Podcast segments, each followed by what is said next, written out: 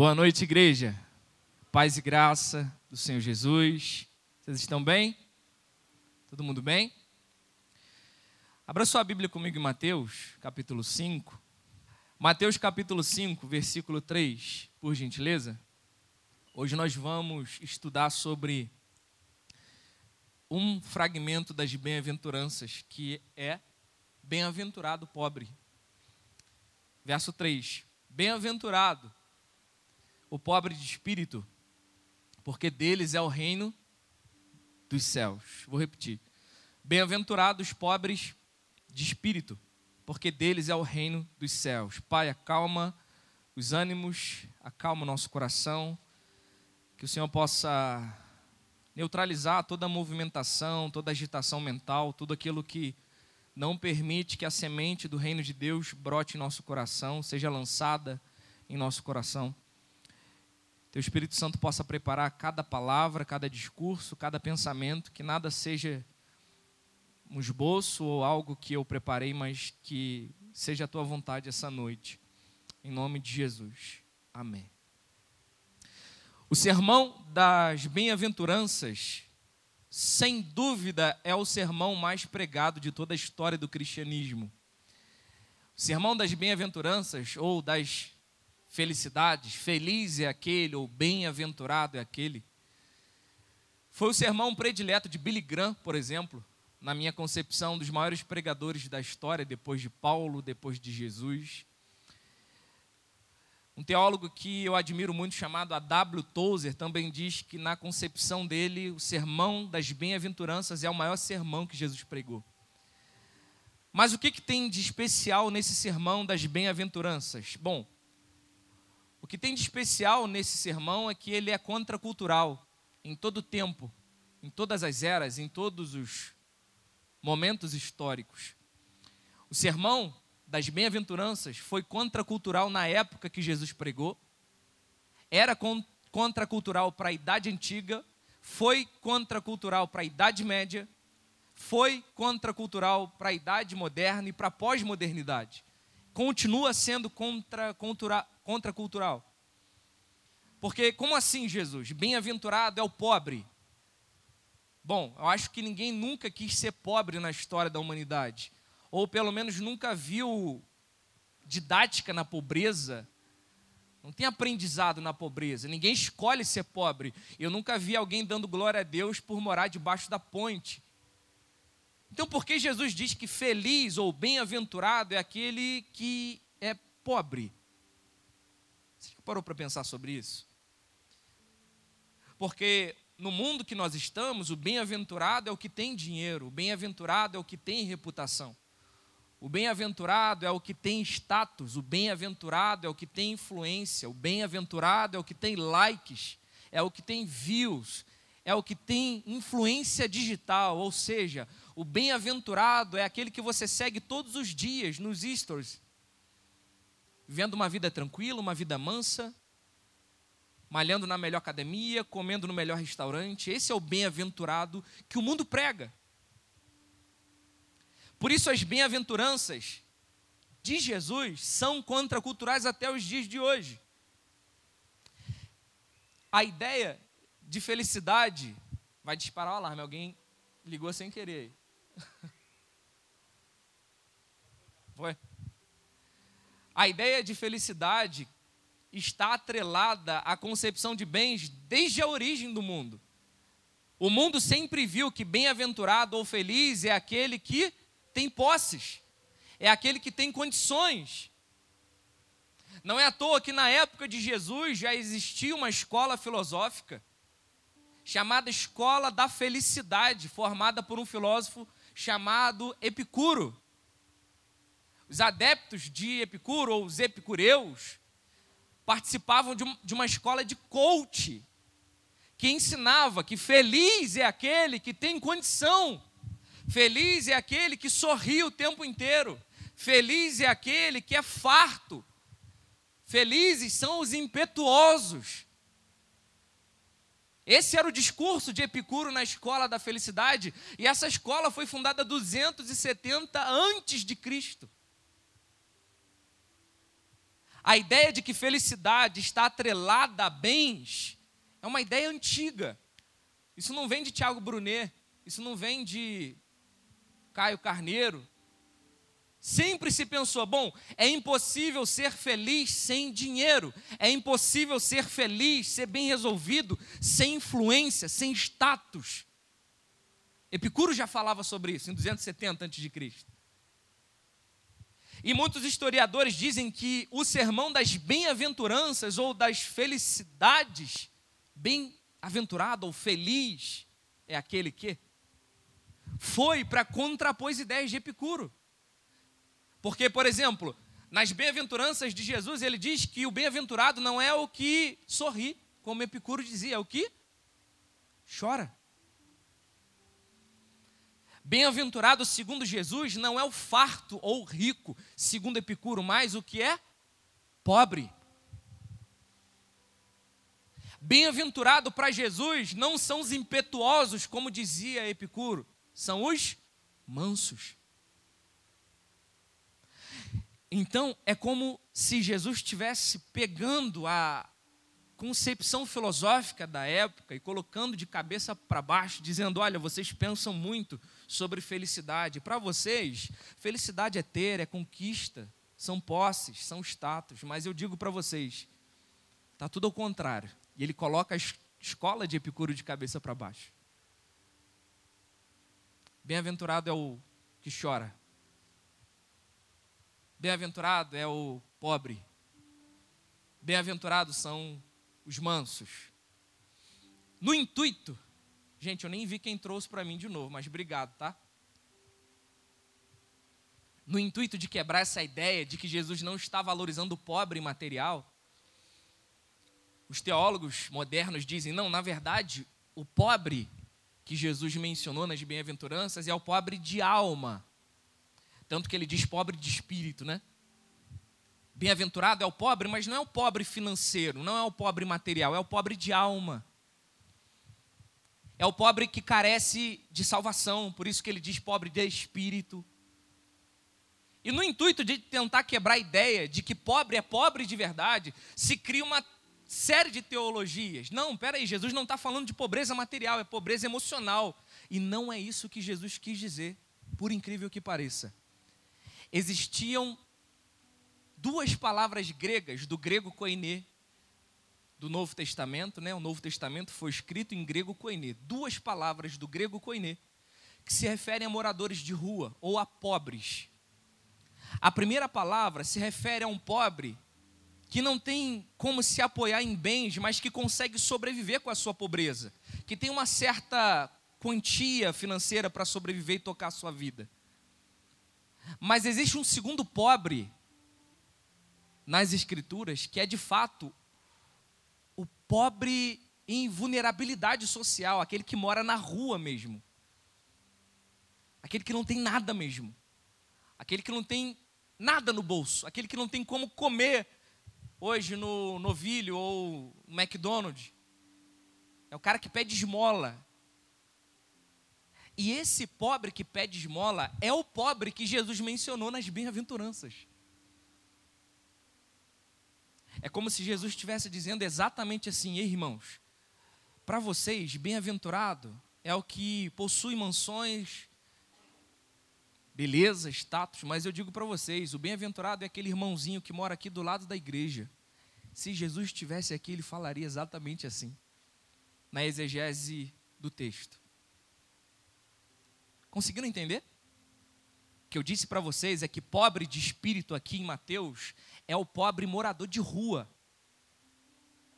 Essa palavra grega, que se refere a moradores em situação de rua, era a mesma palavra utilizada nos jornais gregos para falarem das vulnerabilidades sociais da Grécia. Então era de fato o pobre que morava na rua. Só que existiam dois tipos de moradores de rua naquela época. Eu tenho certeza que você nunca ouviu isso em lugar nenhum. Existia um morador de rua que era o morador de rua em vulnerabilidade social, aquele que não tinha de fato condição financeira, não tinha opção. Mas existia um segundo morador de rua que era muito comum naquela época, preste atenção nisso. era o morador de rua que abria mão de todas as suas posses, de todos os seus bens e doava aos pobres para morar junto com eles. Você sabia disso?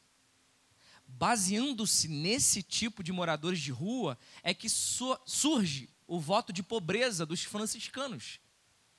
Todo mundo sabe que o Papa é um franciscano, certo?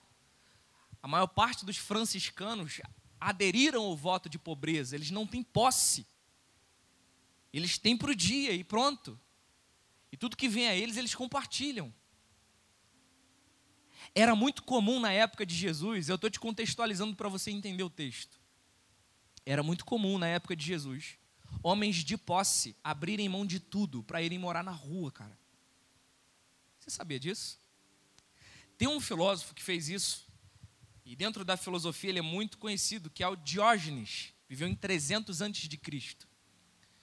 Para quem não sabe, Diógenes era um homem muito erudito, muito inteligente, era um homem sábio e de muitas posses materiais. Esse cara decidiu abrir mão de tudo, doar aos pobres para morar em ruas. E segundo os biógrafos de Diógenes, as biografias de Diógenes, ele morava dentro de um barril em uma das vilas da Grécia. Baseando-se na história de Diógenes, é que surge um personagem muito conhecido por nós na SBT. E segundo a história de Diógenes, esse cara era tão erudito, era tão inteligente, que quando ele andava nas vilas da Grécia, ele olhava para os ricos e falava: Vocês não são felizes. As posses de vocês não dizem respeito sobre a felicidade de vocês. E todas as vezes que esse filósofo se deparava com esses homens, esses caras esculhambavam Diógenes e falavam: sai daqui, irmão. Eu não quero ouvir o que você tem para falar. E aí Diógenes dizia assim: ninguém tem paciência comigo. Às vezes, Diógenes era tão profundo no seu discurso que revirava o indivíduo de cabeça para baixo e os caras choravam diante dele, e ele dizia assim: Bom, foi sem querer, querendo. Baseando-se nesse personagem é que surge o Chaves. Ou seja, era comum esse tipo de morador de rua, que abria mão de tudo para andar na miséria.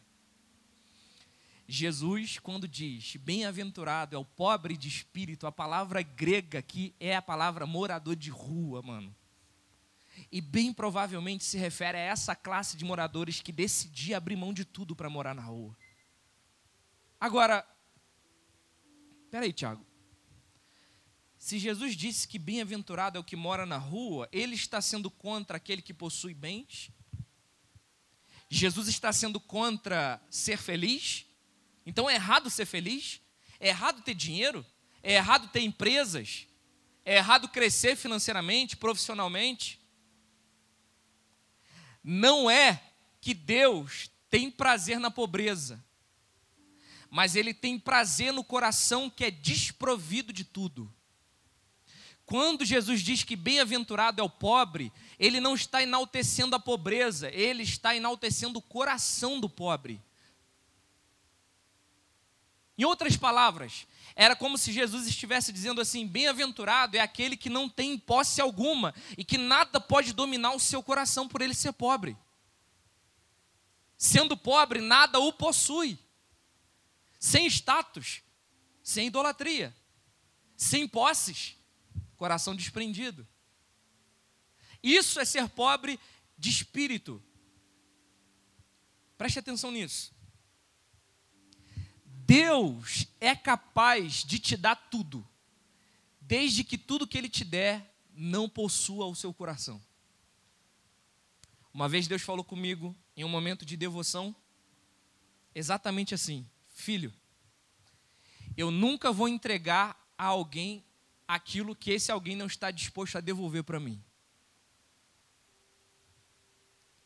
Ser pobre de espírito é não ser apegado às coisas que Deus te deu. E quando eu digo apego, eu digo de um apego ruim. Não é um apego assim, poxa, eu tenho uma filha, eu amo a minha filha. Não, não é isso que eu quero dizer. É ter um apego ao ponto do seu coração se lançar naquele tesouro. Aonde está o teu coração? está o teu tesouro. Mais uma confirmação de que é pobre. Outra confirmação disso que eu estou falando é aquela passagem de Lucas 12 que Jesus diz assim: Eu vim para colocar inimizade entre pai, filho, irmão e irmã. Você acha que Jesus veio fazer isso mesmo? Lógico que não. O que Jesus está querendo dizer é que ele veio para cortar o apego do coração do homem, para tirar os ídolos do coração do homem e torná-lo pobre de espírito. Deus é capaz de te dar tudo, desde que tudo que Ele te der não vire um ídolo dentro do seu coração. O jovem rico, certa vez, disse para Jesus: Eu sigo todos os mandamentos da lei. E Jesus disse: Tá bom, meu filho, agora pega todos os teus bens e dá para os pobres. E aquele cara vira as costas e vai embora. Por quê? O que Jesus queria atingir no coração do homem era o seu âmago, o seu profundo abismo.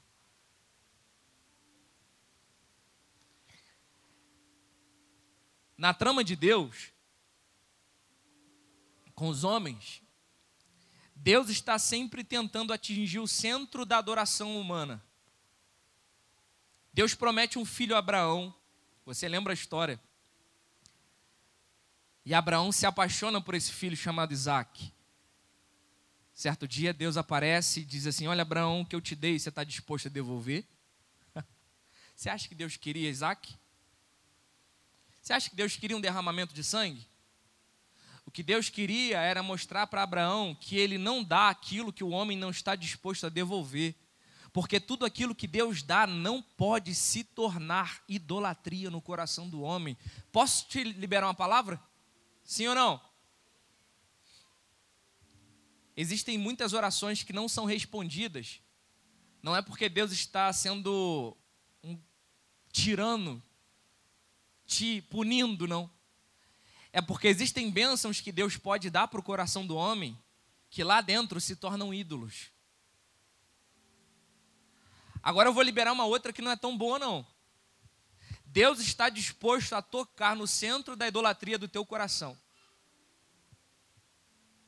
Deus está disposto a colocar divisão em família, se essa família está no centro do coração do homem. Em outras palavras, se o teu namorinho é o centro do teu coração, Deus está disposto a enfiar o cutelo. Sabe o que é um cutelo? Sabe, Cris? Na época de Abraão, o instrumento que sacrificava os animais era um cutelo. É uma espécie de uma faca uma adaga pequena, e aquilo é que degolava o animal para jorrar sangue e Deus aceitar o sacrifício. Ou seja, Deus está disposto a enfiar um cutelo no centro do teu coração. Se é um relacionamento, Deus está disposto a tocar. Não estou dizendo que Deus vai matar, não, teu namorado, teu filho, teu marido. Não. O que eu estou dizendo é que Deus está disposto a acabar com toda a rivalidade que há no seu coração. Muitas coisas que Deus não te dá, Ele não te dá porque Ele não quer rivais. Então, de repente, esse namoradinho que você tanto pede pode ser um rival para Deus, então Deus não te concede por você não estar preparado. O que Deus quer de fato é que o centro do coração do homem tenha como um tesouro apenas o Senhor. Cara, uma coisa que chama a minha atenção nas Escrituras é a história dos levitas dos doze filhos. Espera aí, gente. Tá muito bom isso aqui. Dos doze filhos de Jacó, cada um recebe uma porção da terra em Israel, certo? Só que os levitas, aqueles da tribo de Levi, não recebem porção nenhuma. Eles não recebem terra alguma. Judá recebe uma terra, Benjamim recebe uma terra e assim por diante. Agora, os levitas deveriam receber por serem filhos também de Jacó. E eles não recebem, sabe por quê? Você sabe por quê? A Bíblia fala por quê. A Bíblia diz que os levitas não receberam porção alguma, porque a porção mais preciosa deles era a presença do Senhor.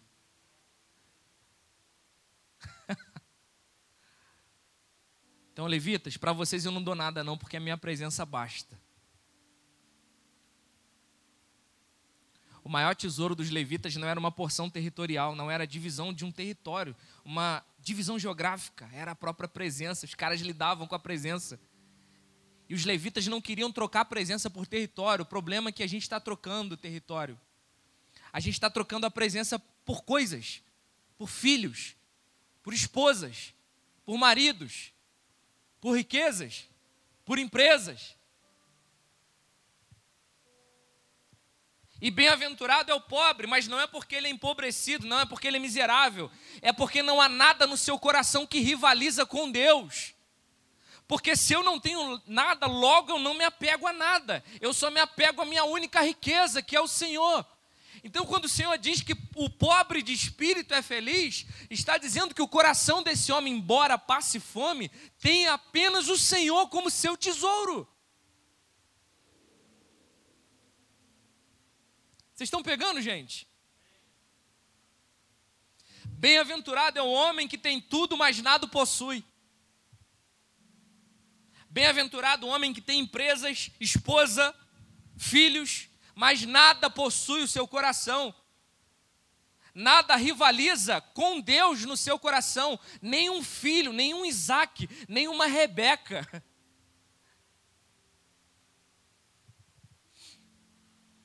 Sabe de uma coisa que eu aprendo trabalhando com moradores em situação de rua? Para dar mais ênfase ainda na bem-aventurança de Jesus, a maior parte das vezes que a gente tratou com moradores em situação de rua na igreja, e não só na igreja, a gente já ouviu testemunhos semelhantes. A generosidade desses caras me impressiona, irmão, mesmo eles não tendo nada. Não foram uma nem duas vezes que a gente chegou para abençoar um morador, um morador em situação de rua e eles não pensam duas vezes, às vezes eles estão dois, dois três dias sem comer. Mas quando eles recebem aquela quentinha, eles não pensam duas vezes, eles chamam um grupo deles e dividem entre si. Fizeram uma pegadinha em São Paulo com um morador de rua. E passa um cara e dá 100 reais para o morador de rua, o morador de rua fica todo bobo. De repente chega um outro ator, vestido também de morador de rua, senta do lado dele e diz assim: Eu estou com uma fome hoje. Instantaneamente, o morador que recebeu 100 reais tira do bolso 100 e fala: Nós temos o que comer hoje, vamos lá sem conhecer o, o cara. Você quer aprender sobre generosidade? Vai ter com morador de rua. Vai sentar com esses caras. Esses caras não.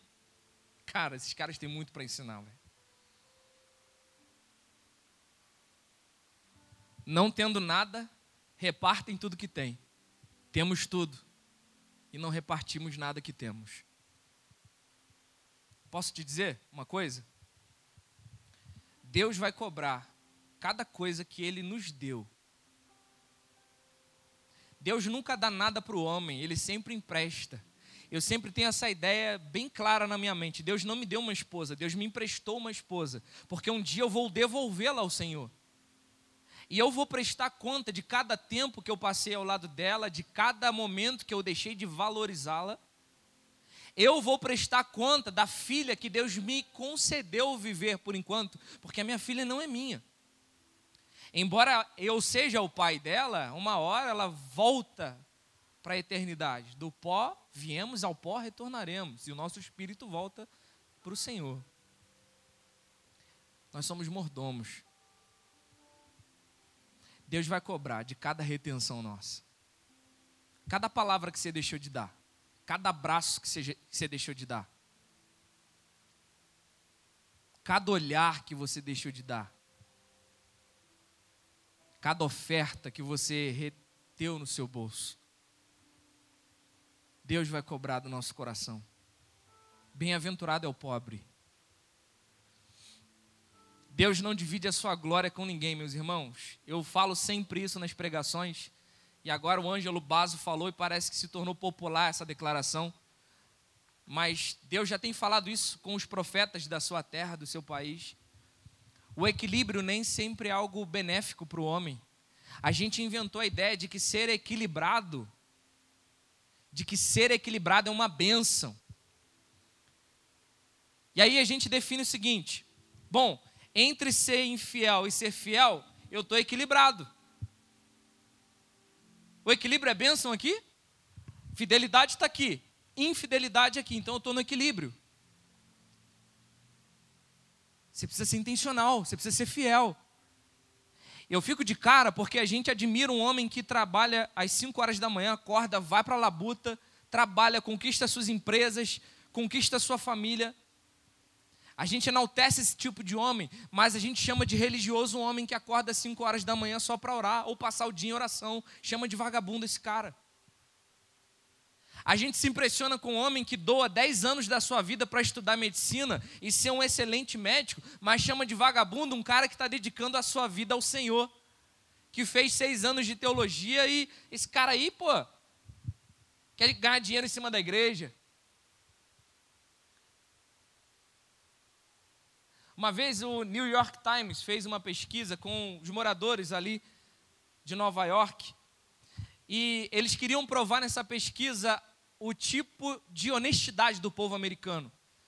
E aí o americano entrava numa padaria, dava 5 dólares num leite e num pão, por exemplo, e ele recebia de volta 10. Ele dava 5 e recebia de volta 10. A pesquisa era: quantos americanos vão voltar para devolver a parte que é da padaria? A pesquisa foi assustadora, porque 80% daqueles homens voltaram para devolver o dinheiro. Foram honestos. E desses 80% de homens que retornaram, pegaram eles e fizeram outras pesquisas como: você mentiria por uma situação de trabalho? Você trairia a tua esposa e aí descobriram que esses homens eram honestos ao ponto de devolver o troco, mas não eram honestos ao ponto de honrar suas esposas na sua ausência. Não adianta nada ser equilibrado em um lado e desequilibrar em outro. Por isso o equilíbrio nem sempre é bênção. Entre ser fiel e ser infiel, Deus quer que você seja muito fiel. Entre ser adorador e ser mais ou menos, Deus quer que você seja muito intencional. E para finalizar a minha mensagem, eu quero convidar uma pessoa para falar algo para vocês.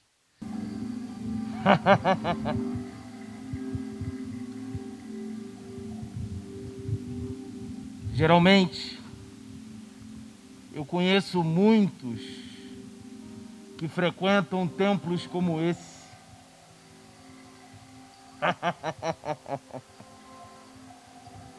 o meu objetivo é fazer com que muitos de vocês percam o objetivo, percam o equilíbrio. Eu até mandei um WhatsApp aqui para um diabo, servo meu, um demônio. Pedindo para ele reforçar Vocês querem ouvir o que eu mandei para ele? Talvez muitos de vocês concordem com o que eu vou, vou expor essa noite. Olha o que eu escrevi para o meu demôniozinho servo. Escreva essa mensagem em vista de lhe orientar quanto a melhor forma de obstruir o trabalho missionário dos nossos inimigos. Primeiramente, não permita com que eles entendam o significado do inferno. Leve-os a acreditar que o inferno não existe e que o nosso inimigo, esse tal de Jesus, não presta. Faça com que eles não vivam o que eles pregaram e o que eles pregam. Deixe-os viver como se não precisassem se doar, se entregar ao que eles chamam de Senhor. Invista na frase: Deus vai me salvar, pois eu faço bem. Não precisa eles se prostrarem. Em segundo lugar, faça com que eles se endividem, leve-os a pagar contas e dívidas. E quando estiverem cheios de dívidas, instigue-os a não contribuir com missões. Ordeno também que promova brigas, contendas, principalmente nos departamentos de missão e evangelismo. Leve-os a querer investir apenas em seus corpos, nas suas imagens, nos seus patrimônios, tirando assim o foco da adoração ao que eles chamam de Deus. Determino que infernize a vida dos pastores e dos obreiros, envenenando o coração de cada um, para que eles briguem entre si, para que haja contenda, para que eles não entendam o que um vai falar. Agora, eu preciso que você trabalhe naqueles que frequentam as igrejas, aqueles que se entregaram a esse tal de Jesus. Não permita com que eles enviem as ofertas aos missionários e nem com que eles arregassem as mangas para ajudar o próximo. Até porque, se eles fizerem isso, os obreiros do nosso adversário serão desestimulados em sua missão. Leve-os ao esquecimento da oração. Torne a igreja ativa demais e não permita com que os obreiros do inimigo, esse Deus aí que ele serve, dediquem o tempo deles à intercessão. Vocês estão gostando da carta? Muitos aqui concordam, né? que a maior preocupação deles não seja buscar o reino de Deus, mas seja se preocupar em julgar o outro. que eles possam perder tempo planejando só no futuro deles e que eles se esqueçam de Deus. Que a maior preocupação deles não seja buscar o reino lá que eles pregam, mas que eles se percam no meio desse caminho, que eles possam olhar para os holofotes, que eles possam olhar para os púlpitos, para os microfones, e se esqueçam dos seus cônjuges, da sua família, das suas, dos seus amigos, das suas amigas, dos seus irmãos. assim, eles não vão evangelizar nem os familiares. que o corpo deles seja um motivo de idolatria, a ponto deles cuidarem somente do corpo e esquecerem do espírito. Faça também com que eles acreditem que esse negócio de espírito não existe. Que esse negócio de Deus, Bíblia, seja apenas relativo, seja apenas simbólico a ponto deles não orarem mais, deles não terem piedade, deles não se prostrarem e nem se incomodarem com o pecado. Termino essa carta desejando todo tipo de maldade, com ódio do seu querido Senhor Diabo. Hoje, eu tenho o objetivo e eu quero roubar, matar e destruir. E eu quero usar os meus demônios para levantar falsos profetas no meio de vocês, para que estes roubem, matem e destruam. Bom, eu acho que vai dar minha hora tem alguns afazeres. Esperam que muitos de vocês possam concordar com o que eu disse. E que vocês não deem ouvidos ao que o pastor vinha aqui na frente falar. É tudo bobagem, é tudo relativo. Isso é uma besteira. Essa é a missão do capiroto, do encardido isso aqui foi uma brincadeira, mas o que ele falou é muito real. Isso aqui é apenas uma encenação, uma brincadeira, mas não seu conteúdo. Seu conteúdo é muito real. O diabo quer investir em você. talvez já esteja investindo em você. Para que você idolatre o seu corpo, para que você idolatre o seu dinheiro, para que você idolatre o seu casamento, para que você idolatre os seus filhos. Porque na Bíblia, os maiores inimigos do povo de Deus foram bênçãos que saíram das mãos de Deus. Eu não sei se você sabe, mas no livro de Números, o povo havia reclamado do maná que Deus havia dado todos os dias no acampamento. E eles começaram a reclamar da comida que Deus deu. Deus enviou uma praga. Serpentes começaram a ferir o povo.